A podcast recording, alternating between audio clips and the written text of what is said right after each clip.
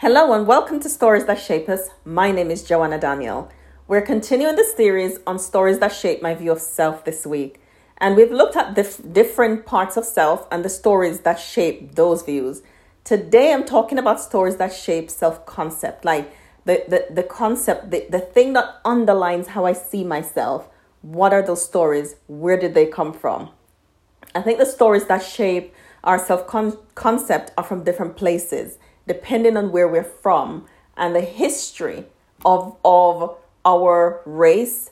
I'm going to say ethnicity, culture, where you're from, the stories that are in that in that place. So I'm from Jamaica and our history is slavery from East West East West Africa to Jamaica, the stories that were there before before they took us there, before Columbus went. There's a whole history on of that island that contributes to the stories that shape me and my self concept. So some of the stories that shape our self concept is gender, religion, age, race, and sometimes feelings of worth comes from these big factors that shapes an individual self-image or their self-esteem. So if we, we can break all of those down, gender down, for example, and how that is seen, how you're viewed in your culture according to your gender. I am female. In some cultures, females are inferior. We are supposed to, there's certain religious groups that believe as a woman, you should be at home, you should look after the children, you shouldn't work, you should be subservient, submissive, not talk back, do everything your husband say, bear abuse, not say anything because God's going to use you to save your husband. I just read somebody commented on my post on Instagram. So when you are when you are a female, sometimes in certain cultures and religious settings, that's kind of like almost a burden that is placed on you. Now, I understand that not everybody see it as a burden. So, again, those are the stories that shape, right? Not everybody see it as a burden. There's some people who, because they were socialized to see self in that way, it is okay with when that happens. And there's some who is battling and have spent their life's work advocating and battling for women to be seen in different light, for women to be given opportunities, for women to be given a seat at the table, for women to be honored and respected in certain in society and in certain places. Also, there's things around age. When you are young, in certain places, you are not treated with respect. When you're older, sometimes you're ignored. And there's there's different ages and stages in our lives where things are different and the stories that shape who we are. Now we have millennials and Gen Zs and and baby boomers and their stories around all of these labels that shape how we see ourselves. And then there is race. There is that's a whole different series of podcasts and maybe one day I'll do the stories that shape our view of self when we're from the race that we're from. And for example, when you're from a race of people that's been oppressed for centuries, then there's stories that you're having to learn and unlearn. So, what gives someone a feeling of worth in a world in, in the world that I grew up in? One of the things that gives people a feeling of worth is how you look, how you are supposed to speak, how you dress, education, and all of that. But one of the things I've also learned and observed is you're not told that you're beautiful or you're handsome. And I remember as my children were born and they're growing up, I've heard people around say, don't tell your children that they're handsome or beautiful. Don't comment on their physical appearance. Don't compliment them based on their physical appearance because people feel like that would give them pride. It would give them a feeling of pride. And they would struggle and stumble.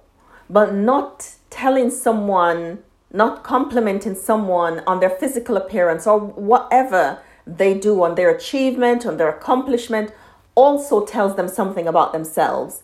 Because as Brene Brown says, in the absence of data, we tell ourselves stories. And for a child, The stories that is told when you are not told anything is negative. Often the brain will go to a negative story. So if you're struggling with a negative view of self and you're struggling and you don't understand why, go back to the beginning. What were the stories that were told to you or the silence around your your achievements, your accomplishments, um, and and and anything else about yourself, and see how those stories shape who you are and who you become. As a parent, I made a decision around who I would like to shape my children's view of themselves, their their self concept, and I made a decision that I was going to compliment them. I was going to tell them that they're gorgeous. I was going to tell them that they're handsome. We will be at home on an ordinary day, about to start school, and my daughter walked in the room, and I would go, "Oh wow, you're beautiful today." And you're beautiful next yes tomorrow and whatever and it doesn't matter a rainy day a sudden sunny day I would just tell them that they're beautiful, that you're handsome, that you're talented, that you're gifted, that you can do anything. And use those affirming words to help them to build a view of self because I am their mirror. As their parent, I am their mirror. And what I reflect to them is what's going to form, help to form their self image and, and their self esteem as they go out in the world. So I believe it was important to help. I, I would play an integral role in helping to develop a positive, help them to develop a positive view of self because it's not something that I wanted to leave to the world. It's not something that I wanted to leave to chance. It's not something that I wanted wanted them to figure out as they grow older. It's something that I wanted them to know. And as they know, it can help them.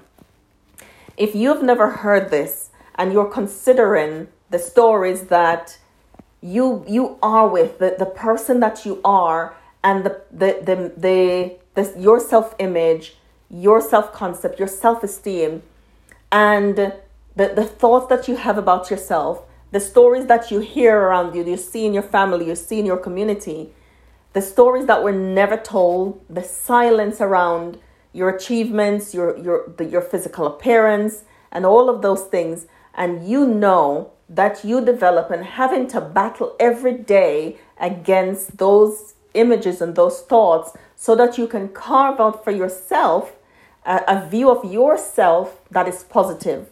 I want you to know that that is worthy work, that it's absolutely possible to do that, that you can learn to affirm yourself. You can learn the things about you that is positive and that is that is good and that is worthy of praise, that is worthy of affirming. And you can begin to do that for yourself. You can look in the mirror look at yourself, look at your eyes, and compliment yourself.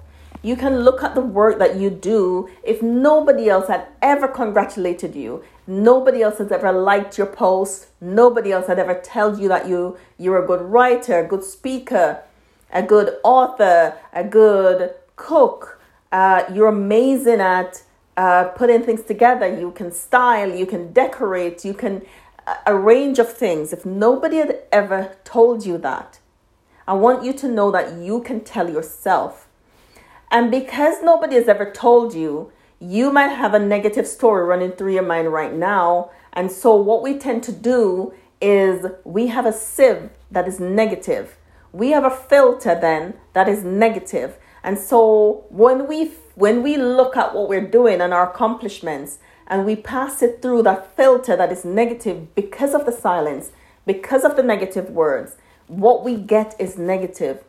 But I want you to reconsider the filter.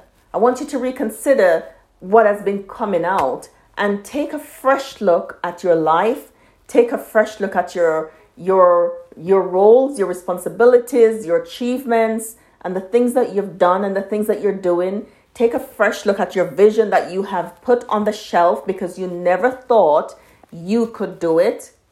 I want you to take a fresh look at that and look at it and make a decision, make a decision to affirm yourself and to step out and do that thing and to use those gifts and talents that have not been used and you've had on the shelf.